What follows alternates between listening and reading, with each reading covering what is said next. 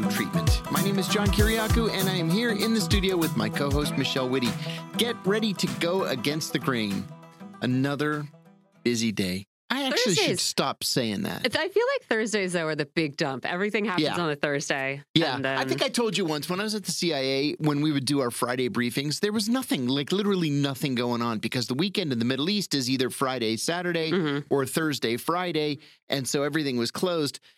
It's it's almost the same here, where it's really busy on Thursday because everybody's trying to get everything done, and then Friday kind of backs off. Friday you don't get any news until 5 p.m. that's right. and then you get a bunch of important stories. That's right. Everyone's That like, everybody is- is gonna We're ignore all weekend." already. Yeah, yeah. But there really is a lot going on today. Um, and we have quite a full show, which is funny because when I woke up this morning and uh, and logged on to look at the news, it didn't look like there was much of anything happening. Oh no. That turned out to be very wrong.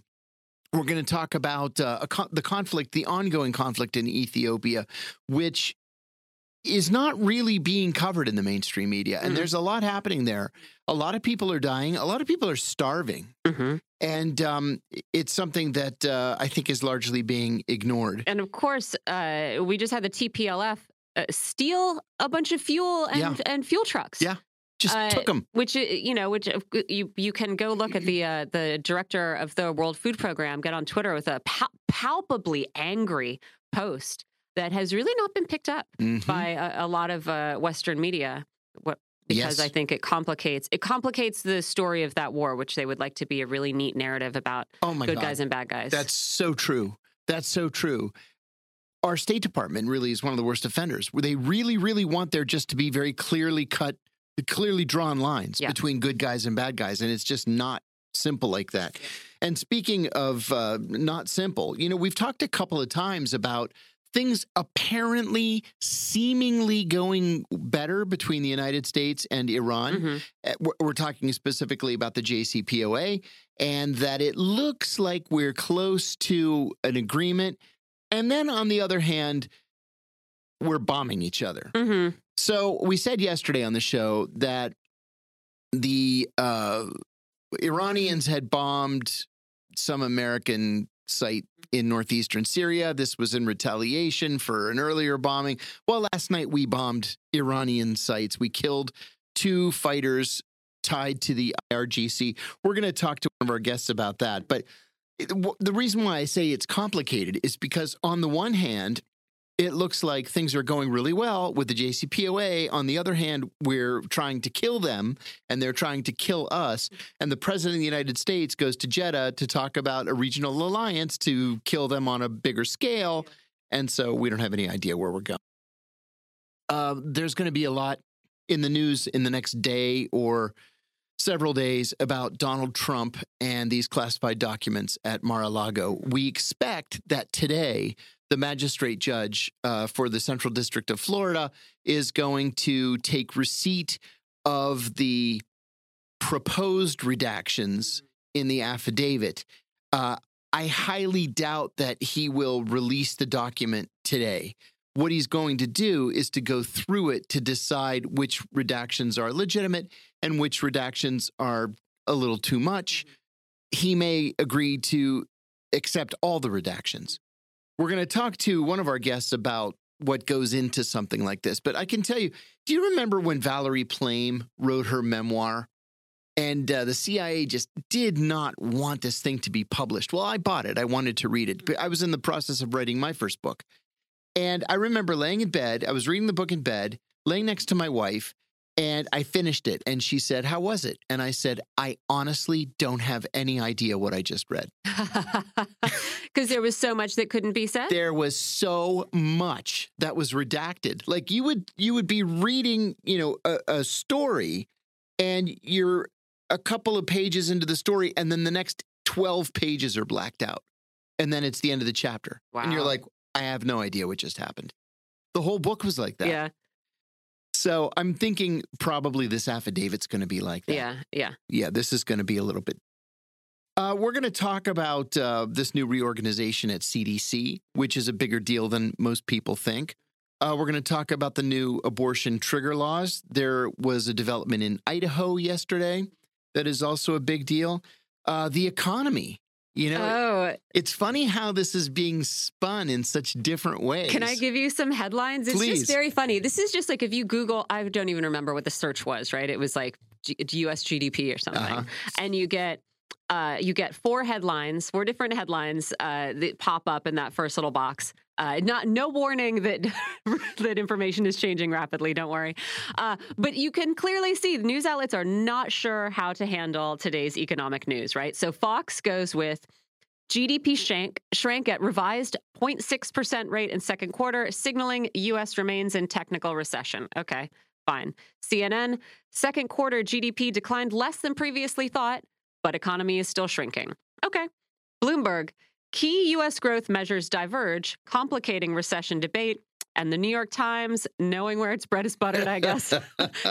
U.S. growth has continued, one official measure shows, which is funny. But what is going on is that the U.S. GDP for the second quarter did shrink. It shrank less than the revised, or less than the reading from uh, July, right? That forecast. Now the figure is 0.6%. The previous had been 0.9%.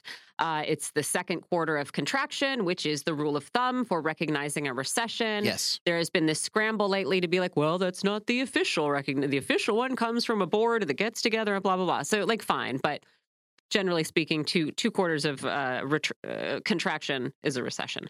Um, but what is happening that is genuinely weird, I guess, is that gross domestic income is increasing. Right. And it increased by an annualized rate of 1.4% in the second quarter. And usually these things go in the same direction. And so when they diverge, people are like, well, I don't know what to make of this. I mean, we had Jack Rasmus on the show, economist Jack Rasmus saying, look at what's happening in housing. This is a classic recession. Yes. Don't let people tell you that the indicators are all over the place. Um, but you do have the New York Times making the case that income is a better measure of economic health because the government tracks it in more detail, which is news to me. I did not know, but I okay if you say so. Um, if you average the numbers together, which it was te- is telling us people recommend, then you get slight growth. You know, again, you can you can also look at some other classic signs uh, of a recession in the housing market and other markets and say, okay, this is not maybe this is not as complicated as it's being presented. I don't know. I mean, I really would like to talk to someone about what this could mean, and I do wonder if an economy that produces such extreme income inequality like ours is going to start producing freaky numbers no matter what Right. over time. Right. And this is not so much post pandemic weirdness or uh, Ukraine war sanctions weirdness or whatever, but the result of just this like nutcase economy that's almost entirely financialized Yes. and where uh, most of our investment just goes to making weapons, you know? Right. Like, I, but I, I couldn't tell you. Just seems like eventually uh, th- it- things are going to start to get weird. If we are, if we are allow people to again not not even earn fifteen dollars as a minimum wage, and yet continue producing trillionaires. That's Right. my that's my guess. You know, I was surprised today at the vociferousness with which uh, the conservative media attacked this uh, student loan forgiveness thing. I mean, I expected that they would complain about it, but I'm I'm surprised at the bitterness I'm seeing on places like Fox News, which we have on one of the TVs here in the studio, um, on Twitter today. hmm You know, nobody complains at all about billions and billions and billions of dollars to to Ukraine hmm but you spend less than that to forgive student debt. And people are like, oh, well, what does that say about people who didn't borrow money to to study worthless uh, programs or uh, you know people who actually worked to pay off their stuff? Come on, you know. And people are pointing out. I mean, you can uh, you could spend a lot of time on Twitter uh, finding instances of people complaining about student loan debt being revealed as having gotten um, PPP loans during Sure. the pandemic that have been That's forgiven in much greater amounts That's hundred right. thousand dollars, two hundred thousand dollars. You know, Marjorie Taylor Greene is one example of this, but they're everywhere. Yes. Um, I think, oh, what's his name? Egghead fella, uh, Matt Yglesias. Same thing. uh, calling into question how much this is going to cost. People have been pointing out, you know, we we subsidize farms. Uh, we do big we time. bail out people who live in flood zones. We bail Yep. out people who live in storm zone. You know what I mean? Like this is not. It's not as though this is unheard of. And That's right. uh, yeah, just j- come on. This is our education. Something. I mean, I do agree. It is pretty pointless to to do this if you also if we are also just going to sit back and watch tuition continue to climb. Um, See, now that I feel bad about. I feel bad. I, I fully, completely support this decision to forgive ten thousand dollars of of student loan debt. I think ten thousand is not enough, but the bigger problem is that it doesn't address the the core problem, Yeah. which is the fact that um, it's so expensive now to go to college that it's virtually impossible. and that's what you people. can't you can't ever do it and that's why all of these measures are only ever they're only ever going to be one too small and two uh, extremely brief right because what you can't do is challenge the philosophy that we all live under that anything can and should be done for profit it's Yeah. why we can't reform our healthcare system. It's why this is going to be really because once you say, "Oh well, we're going to we're going to carve out an exception here where we're going to say we we believe this thing should be done, uh, provide people with medical care, provide people with an education, uh, regardless of of uh, whether it makes people money or not," and then everyone starts to go, "Oh well, you you think healthcare is more important than education, or you think uh, education is more important than you know pre pre K childcare?" Oh, you think healthcare is more important than nursing home care, and then it all starts to crumble, right. you know. And so you can't you can't pull your finger out of that out of that hole in the wall, no So matter true. what party you are, because uh, you're both of the parties that we have here are, are just uh, w- missioned, tasked with upholding corporate profit. You know, I saw a very funny um, headline on Fox this morning where it said critics, uh, Biden tuition forgiveness just a ploy to win votes. Yeah, Like, uh, yeah. Yeah. It's called politics. yeah, and it was a campaign promise. It was a campaign, It was a campaign promise. promise. And also, hey man, we're living in weird times. Just do it. Unbelievable. Can I tell you a story that caught my eye that I think is is very funny? Um, Please. or in, indicative, right, of just how we're constantly uh, working against ourselves. Texas has blacklisted a bunch of companies, uh, including BlackRock, uh, USB, a bunch of big financial companies. For allegedly, yeah, right. BlackRock here are being set up as like uh, Pollyanna do-gooders, right? Oh my um, God. But the the reason is that they are allegedly boycotting Texas's fossil fuel industry. And Texas last year uh, had a law come into effect that the comptroller is required to name financial institutions and funds that he believes are not doing business with energy companies so that any state money, state funds can divest from them. Government Uh-huh. entities are required, with some exa- exceptions, to divest from them if they stay on the list past certain legally mandated deadlines. And so Texas now has this list of 10 financial companies and 350 investment funds to ditch. Uh, and among them is bl- noted bleeding heart, uh, BlackRock. And this is all. This is all about the ESG movement in finance, uh Uh-huh. environment, social, and government. Yes. Right? We've talked about this before. This is like the CRT now of of finance. It is. Um, and like the ESG absolutely is uh, mostly a greenwashing exercise, right? Like you can't. Sure. These companies are bad. They do bad things. You can't, they don't. They're not going to turn on a dime and become sort of altruistic, right? If BlackRock is doing it just to make money, um, but. Texas is now uh, talking about it as though it is, uh, you know, some George Soros funded bo- boogeyman. They're saying the ESG movement has produced an opaque and perverse system in which some financial companies no longer make decisions in the best interest of their shareholders or their clients, but instead use their financial clout to push a social and political agenda shrouded in secrecy. So, again, I would like to point out Uh, the definition of best interests here is extremely narrow and encompasses only immediately piling up more greenbacks, right? I think you could say it is actually in their shareholders' best interests to live on a planet that's not on fire I would say so. where that every inch is not polluted, right? And where people live in some measure of equality, so we have less competition for resources or whatever. But like, of course, interest can only be in the next five minutes. Can I make a hundred thousand dollars? Uh, and I just think it's really funny. So like. Here, here's where we are in trying to use our existing economic mechanisms to affect some kind of change right if you if you try you set up this thing where you try to encourage these big companies to only invest in good good uh, industries and whatever and immediately you have the states that rely on these industries saying well fine we're not going to work with you Right.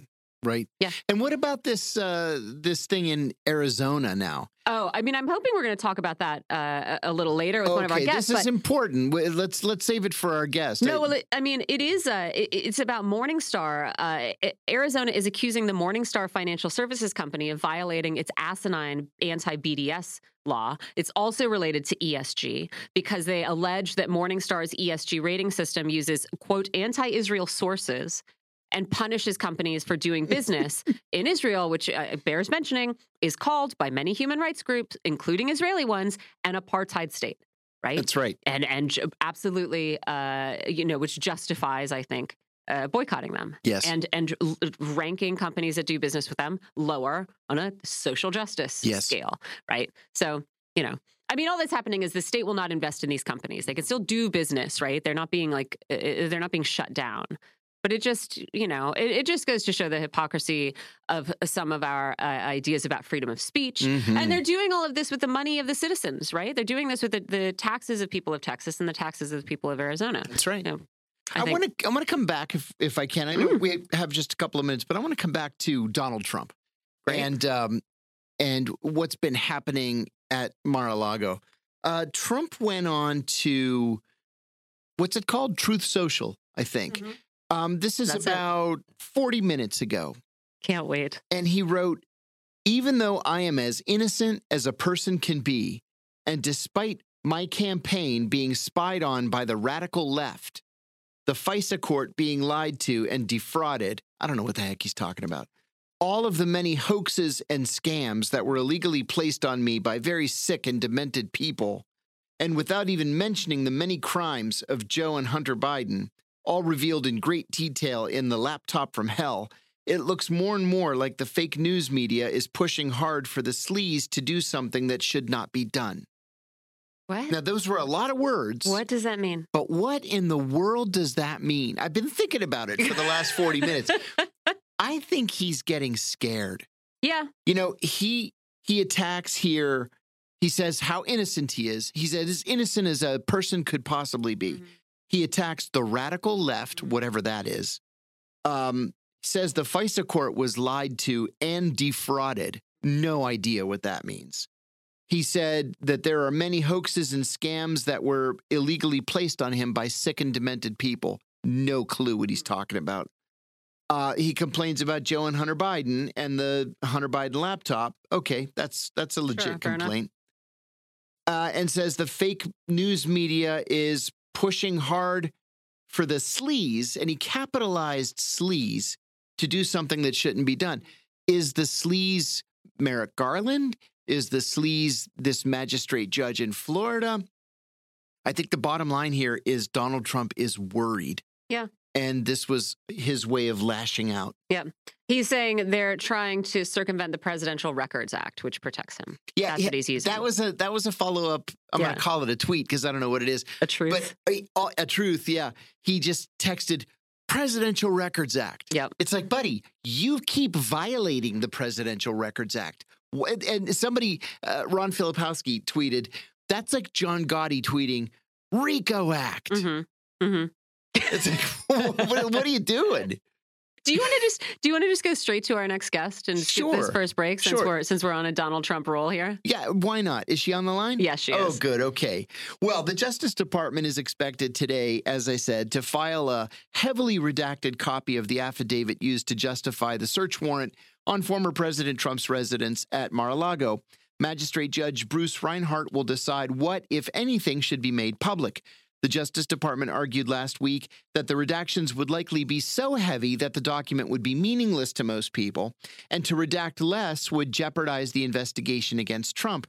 Meanwhile, a Justice Department attorney said that the affidavit contains, quote, significant grand jury information, unquote, and that revealing it to Trump, his attorneys, or his supporters could jeopardize not only the investigation, but perhaps even the grand jury members themselves. Meanwhile, the Justice Department released an unredacted copy of a memo written by former Attorney General William Barr justifying his decision to not charge Trump with obstructing the Russia probe in 2019. An earlier memo recommended against charging Trump, but the new memo shows that Barr had already made up his mind and had never seriously considered charging the former president in the first place. We're joined from Minnesota by Coleen Rowley. Coleen is a former senior FBI agent and is a renowned whistleblower. She was Time Magazine's Person of the Year, along with two other whistleblowers in 2002. Welcome back, Coleen. Yeah, thanks for having me. Thanks for joining us. It's been a little while. Uh, I, I want to start with these documents, if we could, Coleen. We've all seen heavily redacted documents. In some cases, like the Senate torture report, you can pretty much piece together the story. In others, the redactions are so heavy that it's just impossible to understand what the memo's saying. The DOJ is already warning us that the redactions will be significant. What do you expect this memo to look like? Do you think we'll be able to learn anything new from it? I think you have a an uh, preliminary initial um, uh, point that is not being made at all by the, the, the, national media, but which you and I, of course, have heard several times, even out of the mouths of Daniel Ellsberg and several right. high level officials who worked in the classification system. And that is that there's about a 90% overclassification system allows you to err on the side of stamping everything secret. In fact, that's what they want you to do. So it ends up to be lots and lots of things are overclassified. And as you know, uh, improperly classified, even to cover up crimes like the torture. That's right. Uh, like torture and to prevent embarrassment. You know, as someone like myself, I was a FOIA officer and I wielded the black pen. I, you know, that I blacked out names and things. And I, on occasion, argued with headquarters that we should release information because otherwise by blacking everything out we it led to conspiracy theories. Yeah true. Misunderstood. And so you know as someone like that i think that we probably will not learn much. I think the one thing that we will have learned now just from uh, talking about it is that there's a federal grand jury involved. And the grand the involvement at this stage of a grand jury, because you, you can execute search warrants without a grand jury, I think it means that this is pointing towards indictment. Uh, but you know, that's the the the the only thing about grand jury is that um, it signals that this is you know this is the goal. Um, and the big media here's here's the other I think challenge we have. You know, the the big media has been Trump deranged syndrome for a long time, all these five years of various, you know, uh, impeachments and uh, FBI investigations. Yep. Frankly, w- w- relied on nothing flimsy. They were just hoaxes. I think the best article I've seen analyzing all of this is Aaron Mate, and he had an article entitled "The FBI versus Trump." Who's the loser? The public. Mm. That's the bottom line. Wow. I'm going to find that. I have a lot of respect for Aaron. Uh, the the fight between Trump and the classified document centers uh, around the Espionage Act. We've talked about this a million times. The law was written in 1917 to combat German saboteurs, but over the last 15 years or so, it's been used mostly to target whistleblowers who speak to the media. Barack Obama prosecuted eight of us. Donald Trump prosecuted another five. Now, the same law is apparently being used to target him. You know that I'm certainly not a Trump fan, but I personally don't think the Espionage Act should be used against anybody except if they're working for a foreign power. Do you see Donald Trump eventually being charged with espionage in this case? Or do you think that there will eventually be some sort of a political consideration where the Justice Department just decides it's not worth the risk of trouble to charge him with espionage? Well, I'm going to start with a slight correction. Uh, okay. because I don't think the 1917 Espionage Act was actually written in order to uh, combat German saboteurs. Uh, even in Wikipedia, if you look it up, uh, uh, Wilson uh, caused this law to be passed because he wanted to intimidate, yes. stop anti-war dissent. That's right. Because guess what? He was violating his campaign promise of keeping the U.S. out of World War One, and there was a huge, a majority of the United, of Americans against entering World War One. And let me interrupt you there. Um, what you're talking about is exactly correct. That's why the Sedition Act was was passed just months after the Espionage Act, and the Espionage Act contains section 793 and 794. 794 is for spies, but 793, you're exactly right. It was used against socialists, it was used against Jehovah's Witnesses, it was even used against a Hollywood theater, and the producer of a movie went to prison because the movie was about the Revolutionary War and it portrayed British soldiers as cruel. And President Wilson said that this may hurt American public opinion in support of the British in the First World War. The producer of the movie went to prison for three years. So you're exactly right about that. Debs and Eugene Debs. And Debs, that's right. I think there's even a, a case where somebody handing out Bible verses Ugh. seen to uh, hurt the effort of the draft. I mean, so and, and went to prison. So this this Espionage Act is extremely nefarious, and all these long years since it was really abused during after World War One, it was extremely abused. Um, it's been actually considered to be unconstitutional in that broadest interpretation that retention and sharing of information with the media and the public for you know a good purpose. Uh, even you know obviously this could be interpreted to be sharing with in, inspector generals for that matter. You know, if you really push the the the words of the Espionage Act as Obama uh, as Bush began, then Obama, and then Trump, as they push this to the the greatest extent to go after a publisher like Julian Assange Yep. and WikiLeaks, and there, and of course, it looks like that's happening right now. That will, of course, end the First Amendment. So completely unconstitutional. I think the interpretation of the media all those years was correct one, and that you know, unless the Supreme Court finally now says, you know, you, this is unconstitutional, unlawful, you cannot stop the First Amendment freedom of the press by using the Espionage Act. And unfortunately, the, the whole thing with Trump now and the use of the Espionage Act as a as a basis for this search has convinced most of your uh, people again with the Trump derangement syndrome and you, you know the the Democrat establishment. I would I would say it's not the radical left at all. I would say it's really the Democrat establishment That's right. has fallen under this thing now of revering the FBI and revering the CIA and the Espionage Act. They've, they've flip flopped.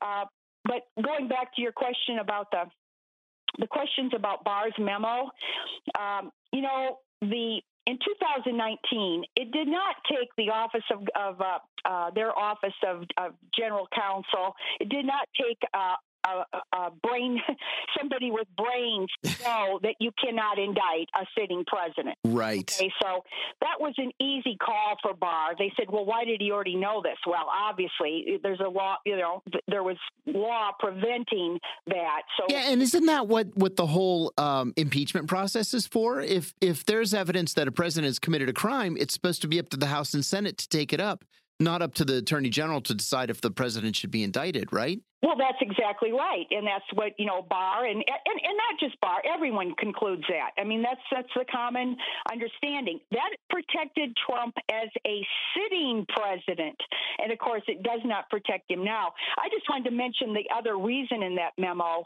that was um, something that that was almost never pointed out by the media at the time, and I sat here throwing shoes at my television they would go into this because they, they were talking about indicting him for obstruction of justice. Right. Okay. I'm very well aware of that, that statute. And they were using things like his firing of Comey and everything else. But then the issue was there was no crime. How can you obstruct justice if there, in fact, uh, Trump was always innocent of the charges that he was a spy for Russia, he was colluding with Russians. That was entirely debunked. And if you're an innocent person, uh, obviously, John, you well understand this. If you're innocent and accused of a crime, what do you do? You try to fight back. And they were using his his efforts to uh, to to fight back against these charges by talking with his attorney general, etc., as obstruction of a crime, when in fact there was no underlying crime. Yes. And I, I think the media just, you know, when this memo comes out, they're just going to ignore that part of it entirely. Um, but in any event, I just think that's a that's a huge thing, and people, you know, have to understand you can't be staging. You know, it's like the entrapment cases that the FBI does. Mm-hmm. Know, if it's these it's easy to kind of create crimes and if you could create a crime by charging someone with a crime or leaking uh, false evidence of, of crime and then waiting for them to react and then calling it obstruction can you imagine the chaos that would result how much trouble do you think Donald Trump is in? He's facing the this federal case uh, about the classified documents. He's got this election interference case in Georgia, and it's unclear really who the who the ultimate target is there. It looks like it's Rudy Giuliani. And he's got the tax evasion case in New York, although it's it's the Trump organization that's being targeted there. Um, surely these cases aren't just going to go away like magic. But then at the same time, the guy was the president of the United States. It's it's hard to prosecute a president in in felony cases. Um, what do you think Trump is realistically looking at here? Do you think that perhaps the the goal is to hurt him enough that he can't run for president, but not necessarily to send him to prison?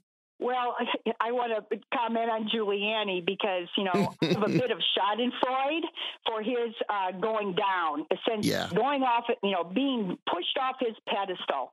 Um, and the and I I also find it amazing that the media never brings up the fact that they they are the ones who made him a hero after yeah, 9/11. 9/11. He sta- yeah, he staged uh, some photo shoots of him walking down the street. And, you know, Time Magazine put him on their Person of the Year. And he was considered to be the next president and everything else. And now you see how he's really uh, slid down from this pedestal. And, and in fact, you know, he, he's going to have a hard time making a living. You know, maybe he'll have to go on Social Security because I think he exhausted so much of his um, wealth by all his divorces, you know, his costly divorces. By the way, I worked for Giuliani for almost seven years in New York City, oh. U.S. attorney at the time. I knew him a little bit, and I sure knew some of the inside, sordid inside backstories about him. And you know, he was never a hero. Um, so anyway, that I just wanted to get into. I- no, going going to a whole bunch of funerals doesn't make you a hero right? I, I, agree with that. And you know, another thing too that I always was amused by that most most Americans I think don't know is his father was a muscle guy for the Gambino crime family. And uh, I think that his his life as a prosecutor was a reaction against his father, with whom he never got along. And uh, I don't know, it's just my own little, my own amateur uh, uh psychology there, I guess. Uh, well, tell me a little bit more about Giuliani. I was amused by this New York Times report uh, that was that was uh, covering his most recent divorce, his fourth divorce, um, saying that uh, he's a he's a member of 14 country clubs, and he spends ten thousand dollars a year on cigars, and he needs seven hundred thousand dollars a year to maintain his current lifestyle, and he's also paying alimony to four wives. Uh, how how's the guy going to make ends meet? The only reason he made any money at all in the last what six years was because he was close to Donald Trump. It looks like he's finished. He'd have a hard time going on Social Security. That's exactly right. um, he should have tons of money from all the stuff, you know, his background and everything. But he has led this, uh, you know. By the way, who's that famous comedian who said it's all a club and we aren't in it? No, that's right. Uh, and Giuliani, by the way, is at least believed himself. He he certainly was in the club. He was in that club, lived this high level lifestyle, thought he could make his own reality. In fact, Time magazine did make their own reality with nothing but a photo shoot. He was never a hero. Um, but, you know, I don't expect that even Giuliani will face significant prison time. Uh, the reason is goes back to that thing. It is all a club. And when you start going after internal power mongering fights in, in, in, in this club can only go so far. And yeah, they can destroy his reputation, whatever, but I really would, you know, at the most, you know, like some of the white collar criminals, he would get the slightest little thing on the wrist, maybe.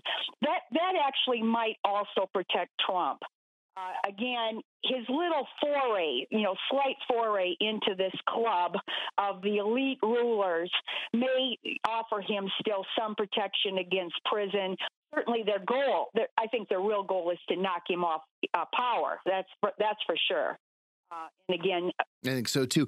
Wisconsin's uh, Republican Senator Ron Johnson said yesterday, Coleen, that he's been approached by an FBI whistleblower who claims that the FBI leadership ordered investigating agents to not investigate the Hunter Biden laptop back in 2020, saying, "quote uh, We're not going to change the outcome of this election." Unquote. Does that sound plausible to you? And if it does, what happens next? Should there be an investigation of some sort? Hmm. There, well, uh, there probably won't be an investigation. Mm. Again, going back to what I just said, because when Right. you get to that power l- level thing, I wouldn't be surprised if that whistleblower is correct. I think that what happened is with when that Hunter Biden laptop, really with some unbelievable smoking guns and sordid stuff in there emerged, you saw all those our former colleagues, by the way, the the high level intelligence people, like I don't even know, a hundred and some of them, they all signed and said this is Russian disinformation. Oh, yeah. And as soon as they did that, it was impossible. There's only, you know, one media, one media tried to cover it. Glenn Greenwald had to leave The Intercept Yes. because even they would not cover the story, and it was all hushed up and quieted up. So, you know, we, we always, you know, with the Trump derangement syndrome, it's easy to, to fall into this effort, you know, claiming that he's the source of all evil. But it, there's also the thing a, a broken clock is right twice a, a day.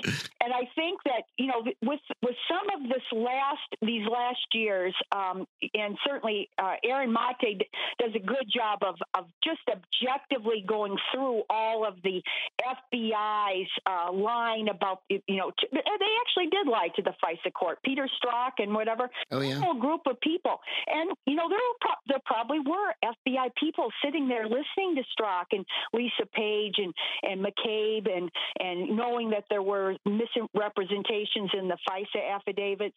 They, they probably went, oh, this isn't right. We shouldn't be doing this.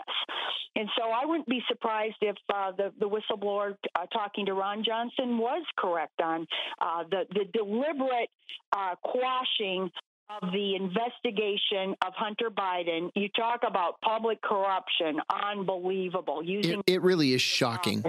Yeah, Oh, I, I agree with you. It, But it's been normalized. It's been normalized. and normalized. Mr. Hunter Biden, unfortunately, this kind of corruption in Washington has been normalized. Indeed, it has. Indeed, it has. Well, thank you for that. That was really valuable. That was the voice of Coleen Rowley. She joined us from Minnesota. Coleen is a former senior FBI agent and a renowned whistleblower. She was Time Magazine's Person of the Year, along with two other whistleblowers in 2002. Thanks for joining us, Coleen. You're listening to Political Misfits on Radio Sputnik. Stay tuned. We have a lot more coming up.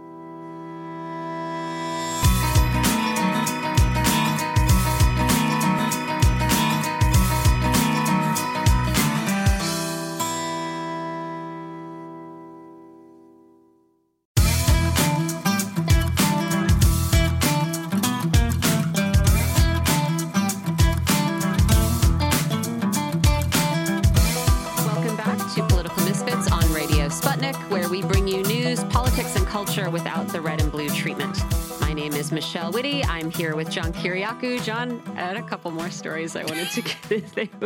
there is so there is so much we are trying to slide in. Uh, you know, one of the things that we have been keeping an eye on, and it's uh, just got to keep watching and see what happens. Yep. But of course, we've been talking all week about uh, this crisis uh, at the Zaporizhia nuclear plant Yes. in Ukraine all week. You know, of course, uh, uh, the plant is being shelled. Yes. Russia's accusing Ukraine of doing it. Ukraine's accusing Russia of shelling territory that it controls. Uh, Ukraine's accusing Russia of hiding military equipment there inappropriately, making it a target. They've also, you know, there have been different reports, mostly coming from Ukrainian intelligence, about who is supposed to go into work on uh, whatever different day. And so just earlier today, we saw reports again from Ukraine's state energy company uh, that after a, a fire near uh, in the vicinity of the plant, right on the Yes. territory of the nuclear plant, uh, that it had been disconnected from Ukraine's energy grid. So again, these are reports that we are getting from one side in this conflict. So we'll see what happens. But you know, that was a yeah. I mean, that'll make a that'll certainly. Uh, it's the Europe's biggest nuclear power plant, right? I, I have to assume that generates uh, quite a chunk of energy. Yeah. Um, I I know we have our next guest on the line, so we can go into this conversation. I wanted to talk about um, the the CDC's reorganization. It announced last week that it was preparing major changes in light of what CDC Director Rochelle Walensky called some pretty dramatic, pretty public mistakes from testing to data to communications. So I want to get into that. I also want to talk about some new abortion trigger laws that have uh, come into force in several states. Uh, there was also a victory for the federal government in court, a, a small, a very narrow victory, uh, but a victory in blocking one of these laws from coming fully into force. And uh, and we might be able to talk a little bit more about uh, this these reports of polio being found in the wastewater in cities around the world. Joining us for all these conversations is Dr. Yolandra Hancock. She's a board certified pediatrician and an obesity medicine specialist. Dr. Hancock, thank you for joining us. Thank you so much for having me. I want to talk first about um, the, the CDC reforms that are being proposed, but just to set the stage, you know, in light of our COVID 19 response, the ongoing monkeypox pox response, and God forbid, a resurgence of polio, what did, in your opinion, what do you think the CDC got wrong that it shouldn't have? And what actually went well, if anything? I'll start with the positive uh, first. I think what the CDC did well was partnering with community based organizations like faith based institutions to improve messaging around COVID, specifically around the vaccine, and also being able to pivot as we were rolling out the vaccine to make sure that one, we addressed the distrust, particularly that the Black community had within uh, the medical community as it related to um, the vaccine and really addressing vaccine equity. I believe that in collaboration with the FDA, they did a good job of navigating the vaccine approval process in a relatively efficient manner.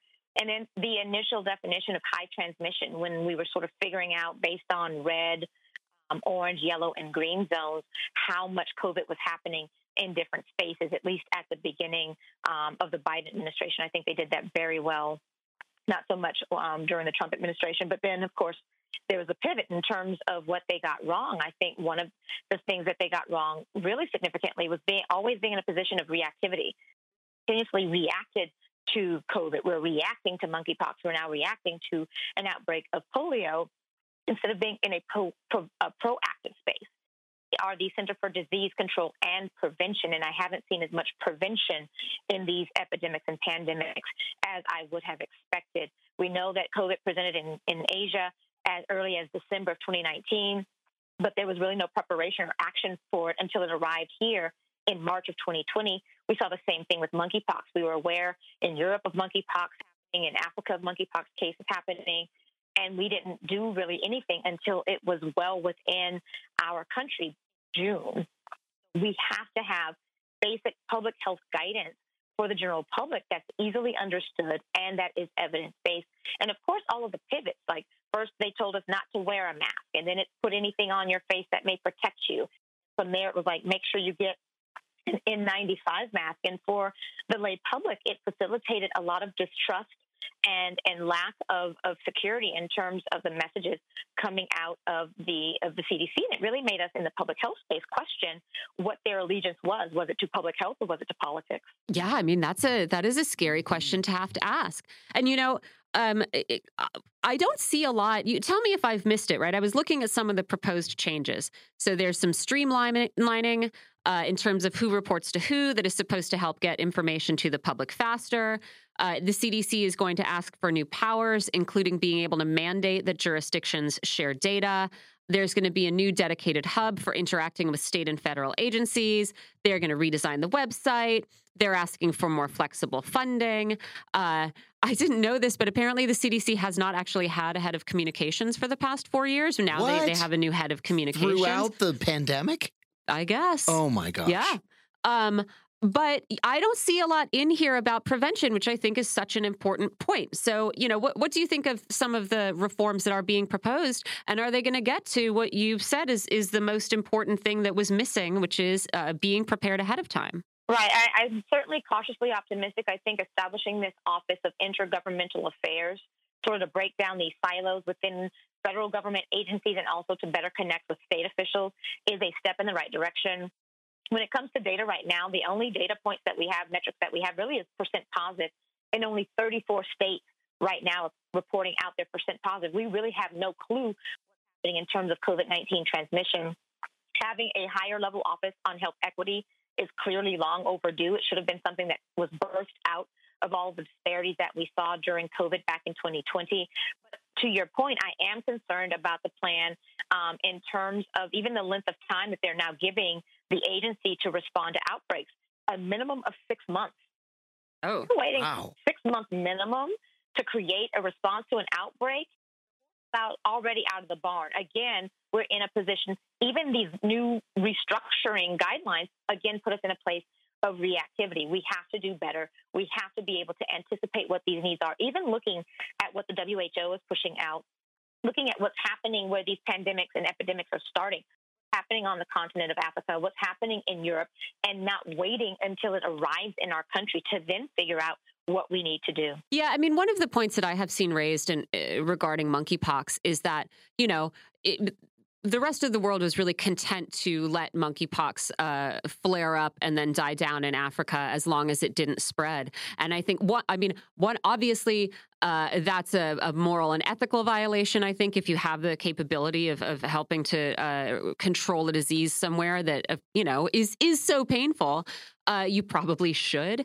But also, as we travel more and as the climate changes and diseases that were once, you know, that tropical what we once understood to be tropical areas spread, um, you're not going to be able to confine these diseases to what we're sort of happy to allow to be sacrifice zones, right? And I think that's to your point. You have to be, prevention is also knowing what's happening in other parts of the world because we are a connected planet. Exactly. And if we learn nothing from COVID, it should be that. These diseases, especially these zoonotic diseases, do not respect country or state borders. In Asia, what happens in Africa is going to show up in the United States and not only do we have to prepare for its arrival here, we also have to do our due diligence in making sure that we have a global approach to public health and prevention. I want to talk a little bit about abortion also. Um, today and tomorrow in Idaho, North Dakota, Tennessee, and Texas, new laws come into force that further restrict abortion and provide for harsher penalties for violators. Uh, in Texas, abortion providers now risk a life sentence for performing an abortion at any time during pregnancy, unless the pregnant person's life is in danger. In Tennessee, abortion is banned, except if you're going to save the pregnant person's life. In Idaho, today, abortion was going to be banned across the board with this weird provision that John and I talked about that doctors can choose to provide abortions in cases where the mother's life is threatened or in cases of rape or incest and then defend themselves at court. And maybe you'll be okay. It's maybe we're going to call it a an adequate defense. Um, and in north dakota abortion is illegal except in the case of rape incest or the incest or the life of the mother. Um, so, as of today, abortion is prohibited starting at conception in a dozen states, and two more pro- forbid the procedure after about six weeks of pregnancy, which is essentially uh, the same as a ban.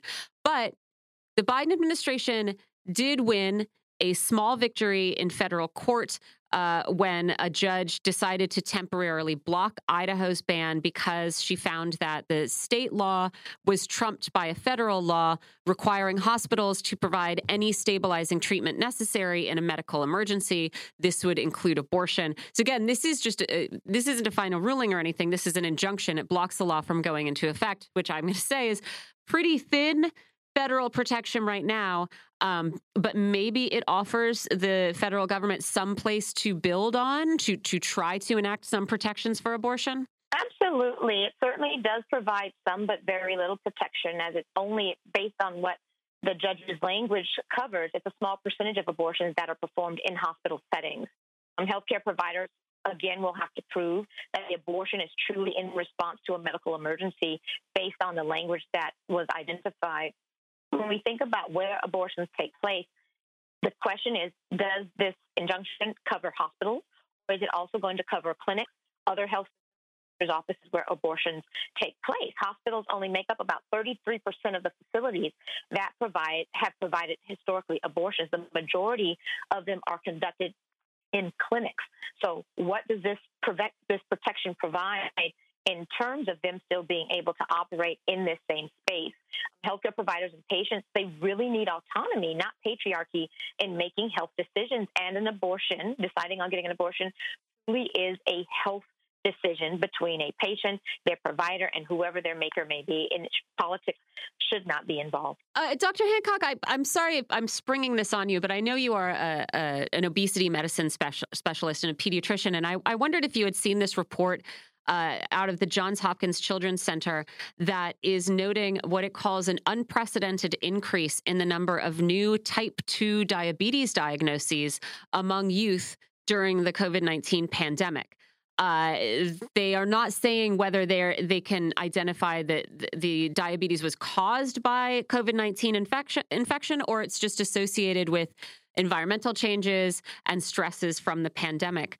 Uh, but let me see, it's uh, new diagnoses of type 2 diabetes rose by 77% in the first year of the pandemic, which sounds like uh, a lot. I, I, wanted to get your reaction to this and what, what you might guess that it says, either about the the pandemic itself or about uh, you know the ripple effects of our particular response to it. Sure. I want to make sure I just I level set real quick so that listeners know what the current rate of type 2 diabetes is among children. So 77% although high, seems like incredibly high right now. For every 1,000 children in this age group, 0.67 of them go on to develop type 2 diabetes. One in 1,000 right now is the rate of diabetes. That was prior to COVID 19.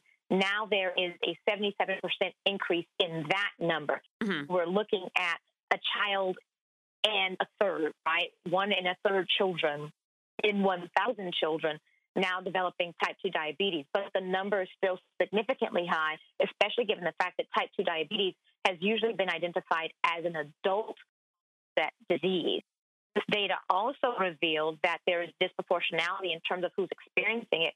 Historically, more girls than boys were at higher risk for type 2 diabetes.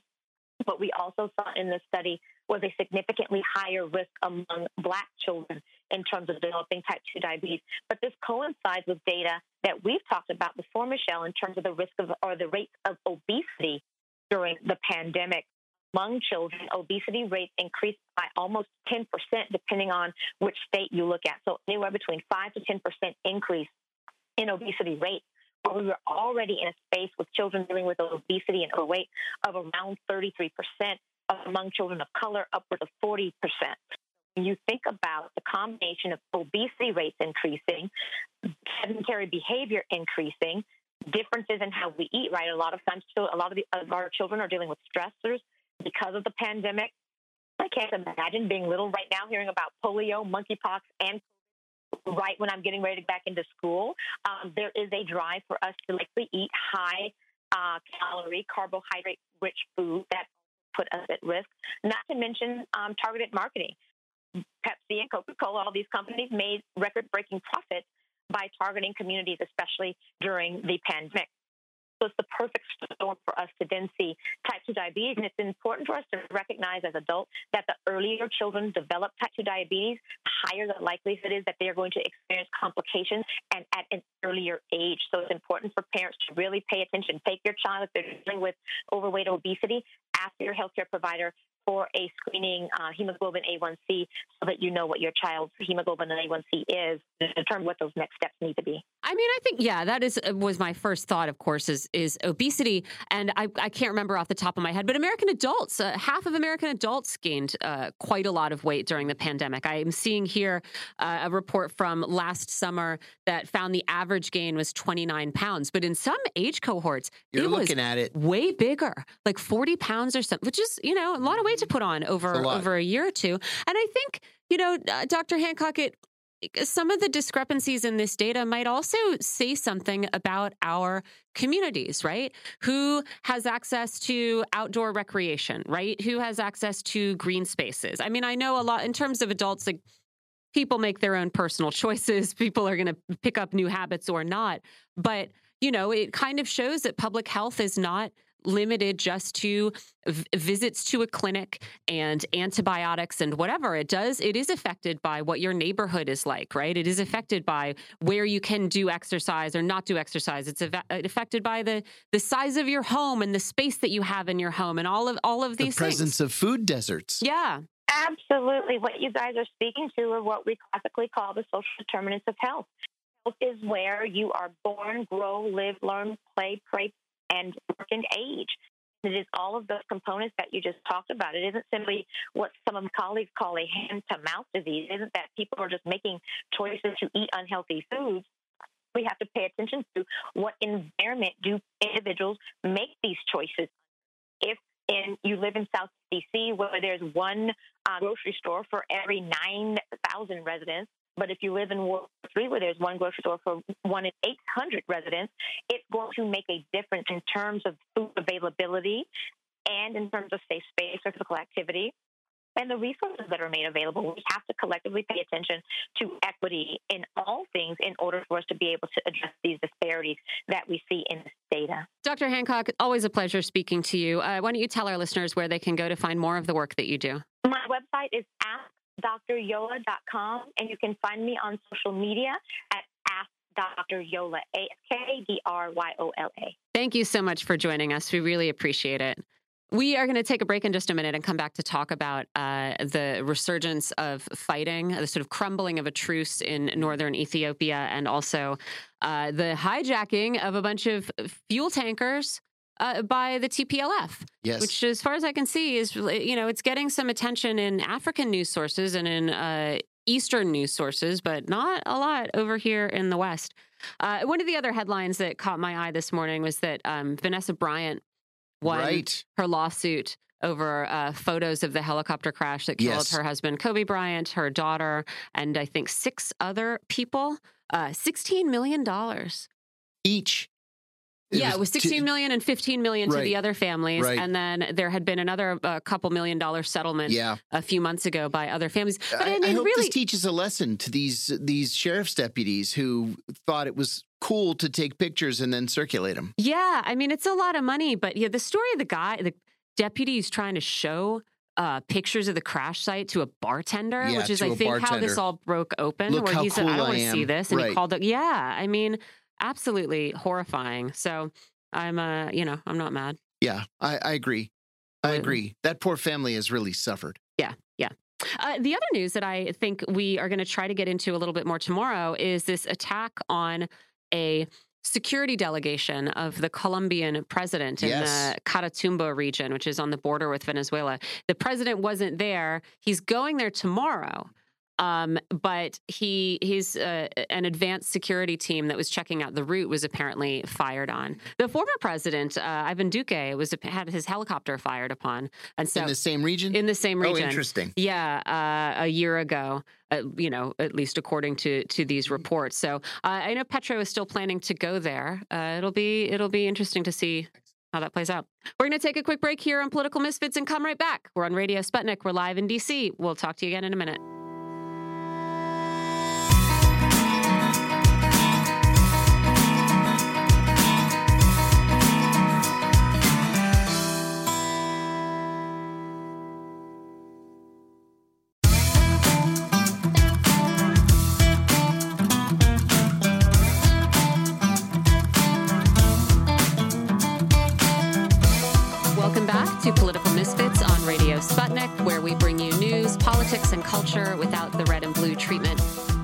I'm here with John Kiriakou, and uh, there was a pretty stunning, I thought, stunning development in the war in Ethiopia yesterday. Uh, the World Food Program announced that Tigrayan authorities had stolen 12 trucks with more than half a million liters of fuel. I think it's 570,000 liters of fuel that were intended to fuel World Food Program operations in Tigray. Right. And the UN World Food Program Executive Director, David Beasley, took to Twitter to report the news in a post that vibrates with anger.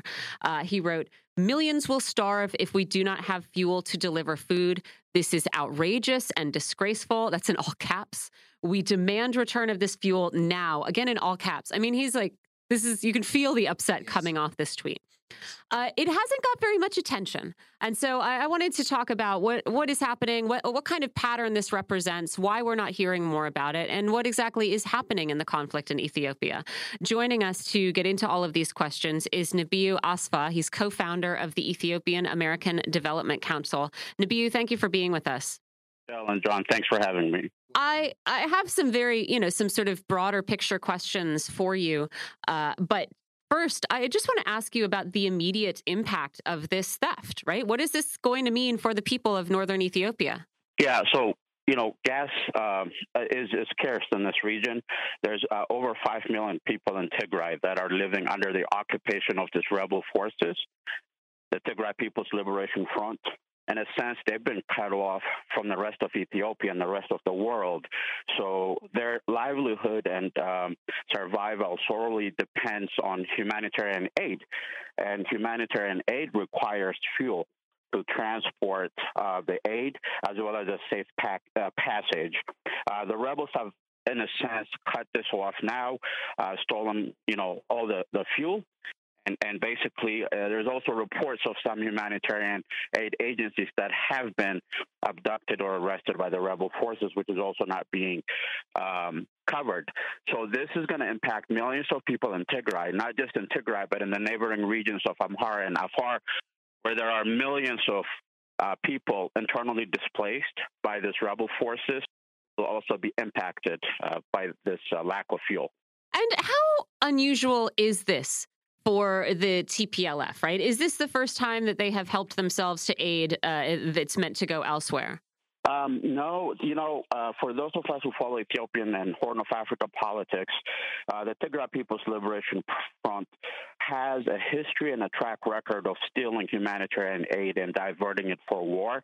This goes all the way back to the 1980s famine in Ethiopia, where tens of millions of dollars of aid was sent to the Tigray and northern Ethiopia region that now we know was stolen by the TPLF forces and was used for war. The TPLF at the time in the 80s was fighting the government at the time to, to get into power and declassified documents from American and British intelligence now tells tell us that the TPLF same forces were stealing aid is meant to uh, famine victims. And, and the same thing is happening now. Uh, even just uh, last summer, over 1,000 UN trucks were abducted by the TPLF forces, and they were using these trucks to transport rebel soldiers um, to invade two neighboring regions, the Amhara region and Afar region of Ethiopia and um, millions of millions of food aid has been stolen by these rebel forces and used uh, to feed their their forces.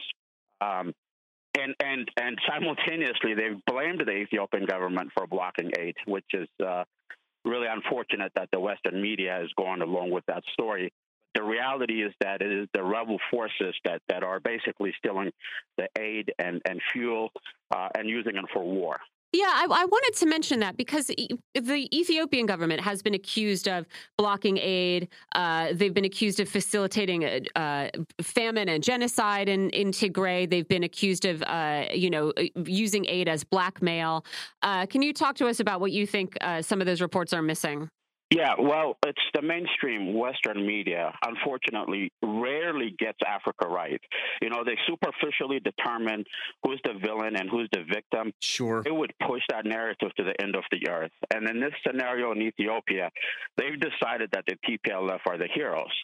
And, and, and this is uh, tied to the Biden administration support to the TPLF rebels, um, or the, the the you know perception of support to the TPLF rebels, and the Western media has basically cheered on these rebels.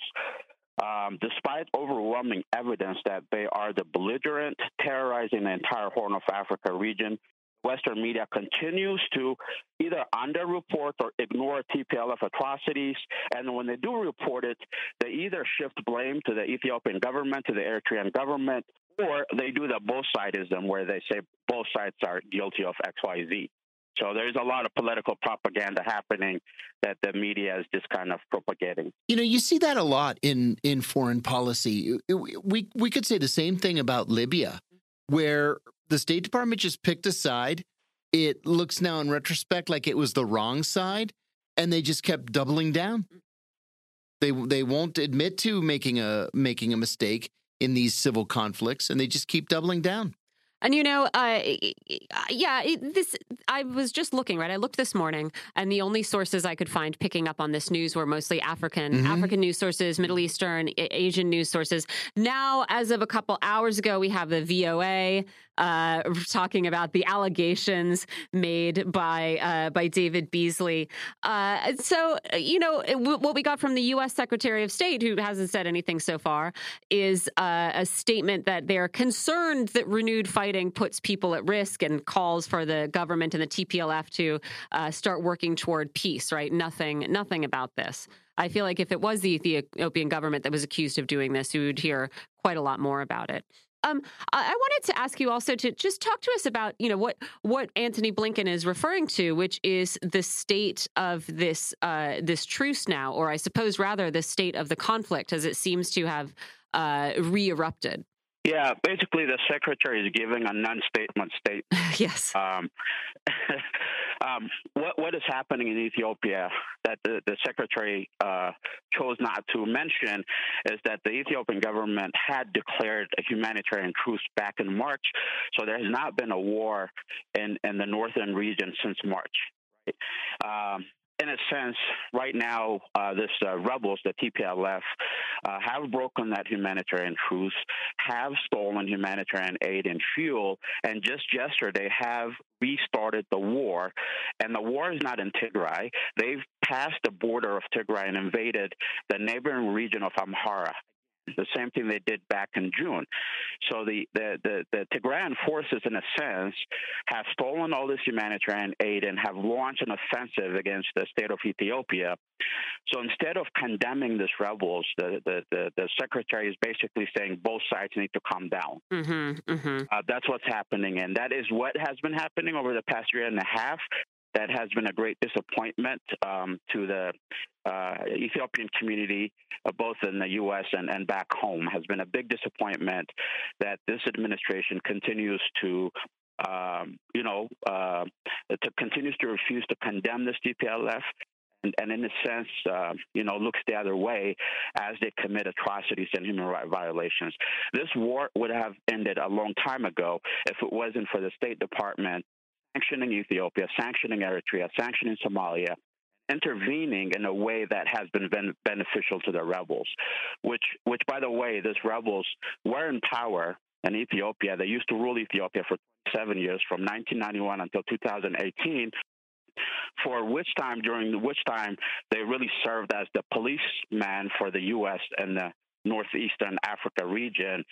So the administration appears to have a soft side for them. At least that's the perception in our community. Can you talk a little bit more about these sanctions and the impact that they've had? Yeah, it's it's it's um, you know this is a developing area. Um, and there's a drought uh, currently affecting the area.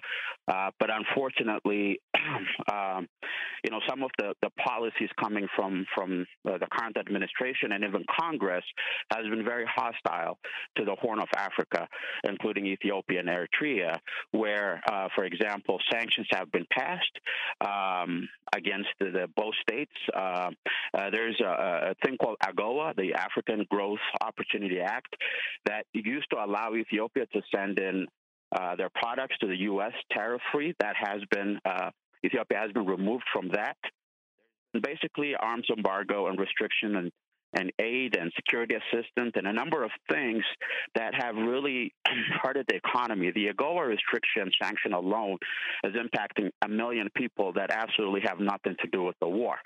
Now, the, the reason given behind the sanction is to, to bring peace in the region, right?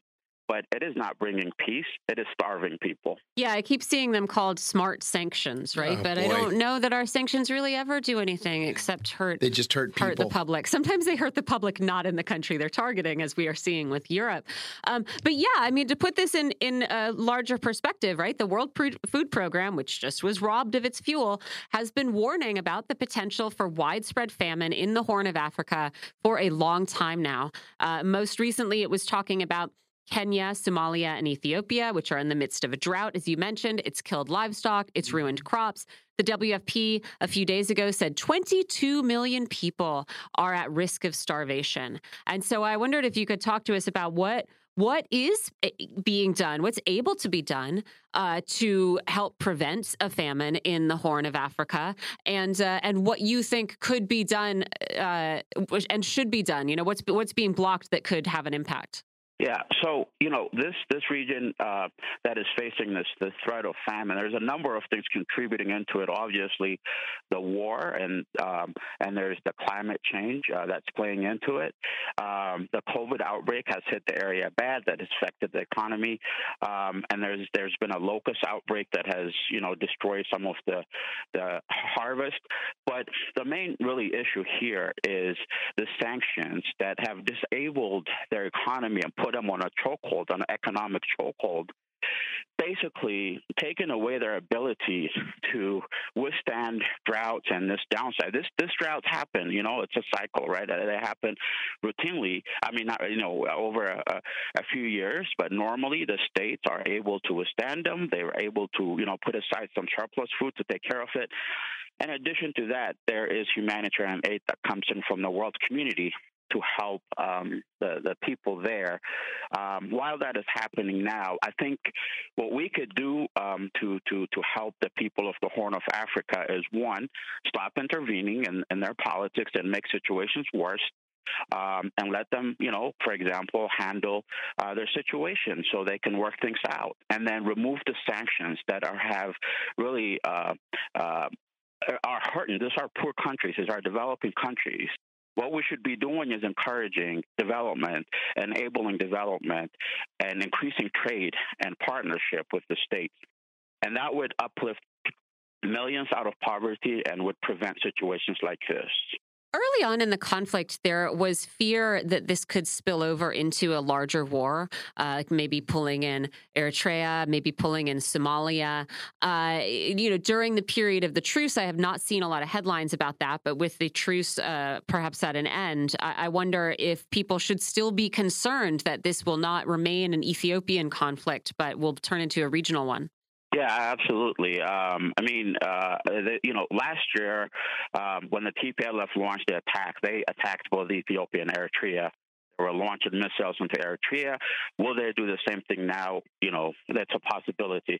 But what, what else is happening is in, in, in Somalia, where there recently there was a, a regime change that was um, happening. Now there's a, a president that is uh, friendly uh, with the West that has recently allowed um, U.S. troops to be deployed into Somalia, and this was supposed to bring peace, but um, you know, coincidentally, as the U.S. troops have entered Somalia, Al Shabaab has reemerged.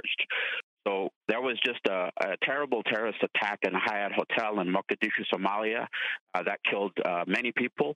And then Al Shabaab has also uh, intruded into Ethiopia and and are uh, fighting with the Ethiopian government. So uh, this potentially could stay, destabilize the whole region. It could get worse. And coincidentally, as Al Shabaab is waging this war on Somalia and Ethiopia, the TPLF is now waging the war on Ethiopia potentially in Eritrea because they're threatening them. So this is um, the entire Horn. Um, you know, it's a large area. Um, Ethiopia alone has 120 million people. That's the 12th largest country in the world. The Horn of Africa combined is as big as Western Europe together. Um, so you know, this is a big risk uh, of security, not just for the region. This is a, a very strategic region, region with the Red Sea. Across the Red Sea, you have Yemen, that's in conflict. You got Saudi Arabia. That whole area um, could go, you know, up in flames if, if if this is not controlled. And the best thing we could do um, here is is really to stop intervening and fueling this this uh, quote unquote liberation fronts and rebels and um, you know, oppositions and let the people, the African Union, help and handle the situation like they were trying to do with the recent peace talks. That's yeah, that was going to be my next question, right? Who who can help create uh, the conditions under which you could maybe find a negotiated solution here? I, I hear you that you say uh, the U.S. Western countries should lift the sanctions that they've imposed on Ethiopia, which would uh, help them militarily, help the Ethiopian government. Um, but is it is it the African Union who you think should should be able to facilitate peace talks? Should anybody else uh, be involved in this process? It should be the African Union's African uh, solutions for African problems, right? Only the African Union and the Africans know how to solve their own problem. The intrusion from from Europe, EU, and the U.S. have, uh, pro, you know, uh, caused more issues than than it has helped. Um, over the past few months, there has been an attempt on peace talks. The Ethiopian government have put together um, uh, uh, a committee, an authorized committee, um, and and willing to talk with the rebels anytime, anywhere and this was being negotiated uh, by the African Union. Um, however, the TPLF, this, this rebel force, insisted that the United States be part of the negotiation. Okay. And then, you know, throughout this process, it fell apart yesterday, and they launched a war. So I, I think that we should um, encourage the African Union, enable Ethiopia, Eritrea, Somalia, and all Africans to solve their own problems because they're capable. Insisting that the United States be part of negotiations is pretty, uh, I don't know, pretty transparent, right? I mean, the U.S. was a big supporter of the T. You you know you've mentioned already that the TPLF was in control of uh, Ethiopia uh, until 2018, or the people, the authorities who are behind the the TPLF. Um, it just definitely shows you. It seems like uh, whose side Washington is on. Yeah, that's definitely the appearance, and uh, you know, the evidence supports that. Yeah. Uh, you've said that the West uh, gets Africa wrong, or that the United States gets Africa wrong. And I agree with you. And I wanted to ask why you think that is. And I will say, I don't think that. Uh, I don't think that it's necessarily only Africa that the United States gets wrong. I mean, I think we get the Middle East wrong pretty frequently. Uh, I think we get East Asia wrong pretty frequently. But certainly, uh, the United States either misunderstands Africa or is constantly trying to speak out of both sides of their mouths, right? When we talk about what our stated goals are uh, versus the outcomes that keep happening, no matter, oh, it just seems like we keep taking more resources and countries keep getting poorer. So I wanted to ask why, why you think the West gets Africa wrong, if, that is the problem, and uh, what could be done about it. Yeah, I mean, you're right. The, the West gets the global South wrong, you know, altogether. But I would say especially Africa. and, you know, this is a pattern throughout history where Africans are really seen as savages and developed. And even though over 50% of the world's resources come from Africa, um, the only uh, way Africa is seen by the West is as a place where you can go and grab stuff, right? Yeah. Um, instead of allowing the people to self-determine, that's why we're always intervening, um, and somehow we're always in the middle of all this conflict. Um, and and uh, you know there, there's uh, some institutional racism in this as well. Um, I'll give you one example. For example, in the recent Ukraine-Russia war, um, Africa is the only place that is being directly threatened by sanctions for for uh, even taking a neutral position mm-hmm. uh, on on Russia. There's a legislation in Congress called HR 7311 um, that is basically saying that African countries that cooperated with Russia in the Ukraine, the European Civil War would be punished by the U.S. Um, there's no such rule for Latin American countries, mm-hmm. Middle Eastern countries, any other nation, Eastern European countries that have allegedly uh, sided with Russia, but only in Africa. The, the position most African countries have taken is not even a position to support one from the other. It's like none of our business. We're going to stay out of it. You know? But no, you can't buy oil from Russia. If you do, that's a support. And on the United Nations, if you don't vote with NATO, you're magazine as against and could potentially be sanctioned. This kind of legislations and this kind of uh, you know things um, are almost exclusively done to Africans. No, nobody else. Mm-hmm. mm-hmm. And and this is just the, the disrespect um, the West has to Africa and Africans is, is what it shows, in, in my opinion. Yeah, I think that's a that's a really good point. There are plenty of other countries that are sort of overtly friendly with Russia, that remain overtly friendly with Russia, mm-hmm. that we are not uh, considering. Sort of, Some of them are members of NATO. Yeah, exactly.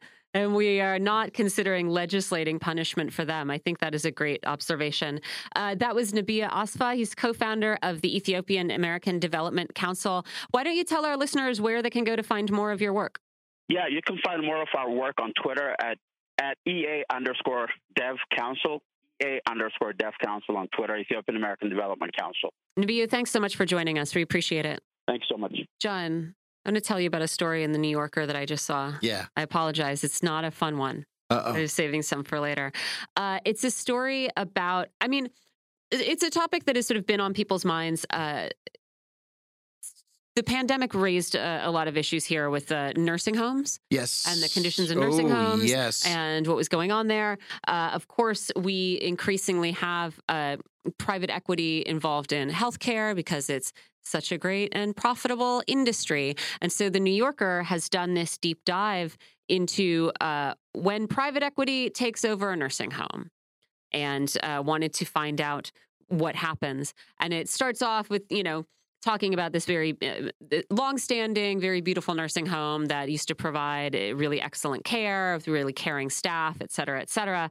Uh, it notes that since the turn of the century, private equity investment in nursing homes has grown from five billion to one hundred billion dollars. Oh so that's in twenty-two years. Oh my god! And uh, the the idea behind these investments is to increase efficiency in these nursing homes, right? Uh, so you're centralizing management and administrative services, and primarily you're cutting staff, right? Because that's what you need. You need fewer people to help you yes. Uh, in the nursing home. But this yeah. is what happens, right? You go, oh well, you can do you can do two other people's jobs. You can right. do two other people's jobs. Right. So what they found, uh, they looked through more than hundred private equity deals that took place between 2004 and 2015, according to the New Yorker, and uh, linked each deal to resident outcomes in different categories like mobility, uh, self-reported pain, etc. What the data revealed was when private equity firms bought nursing homes, deaths among residents increased by an average of 10%. Oh my God. Yeah.